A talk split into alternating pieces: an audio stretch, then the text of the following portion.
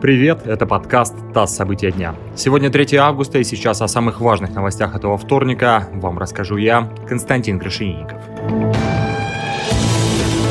В Вашингтоне около здания Пентагона произошла стрельба. По данным телеканала CNN погиб полицейский, однако в Пентагоне это подтверждать отказались. Также известно, что по меньшей мере три человека пострадали, стрелок был убит. Нападавшему не удалось проникнуть в здание оборонного ведомства. Были другие нападавшие, информации пока нет.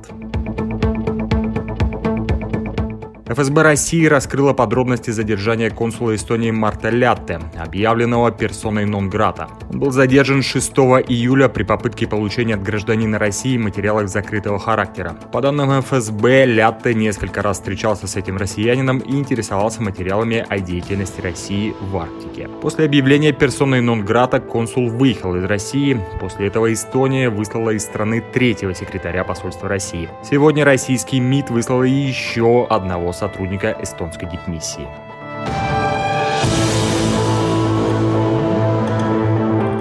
Еврокомиссия признала сертификаты вакцинации препаратом «Спутник Ви» действительными на всей территории Содружества. Но речь идет не о российских документах, а о сертификатах Сан-Марино, где широко используется российская вакцина. Поставки препаратов Сан-Марино начались в феврале этого года.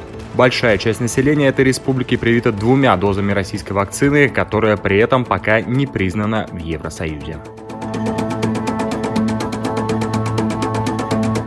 Российские спортсмены завоевали две медали в 11-й день Олимпиады в Токио. Золото у борца греко-римского стиля Мусы Евлоева, бронзовым призером стал гимнаст Никита Нагорный.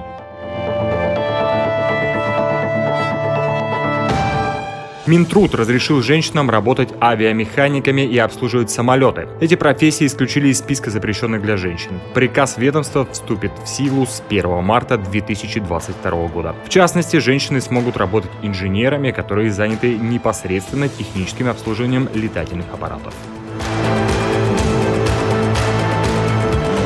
Это подкаст «ТАСС. События дня». Эти и другие новости читайте на нашем сайте и в наших соцсетях.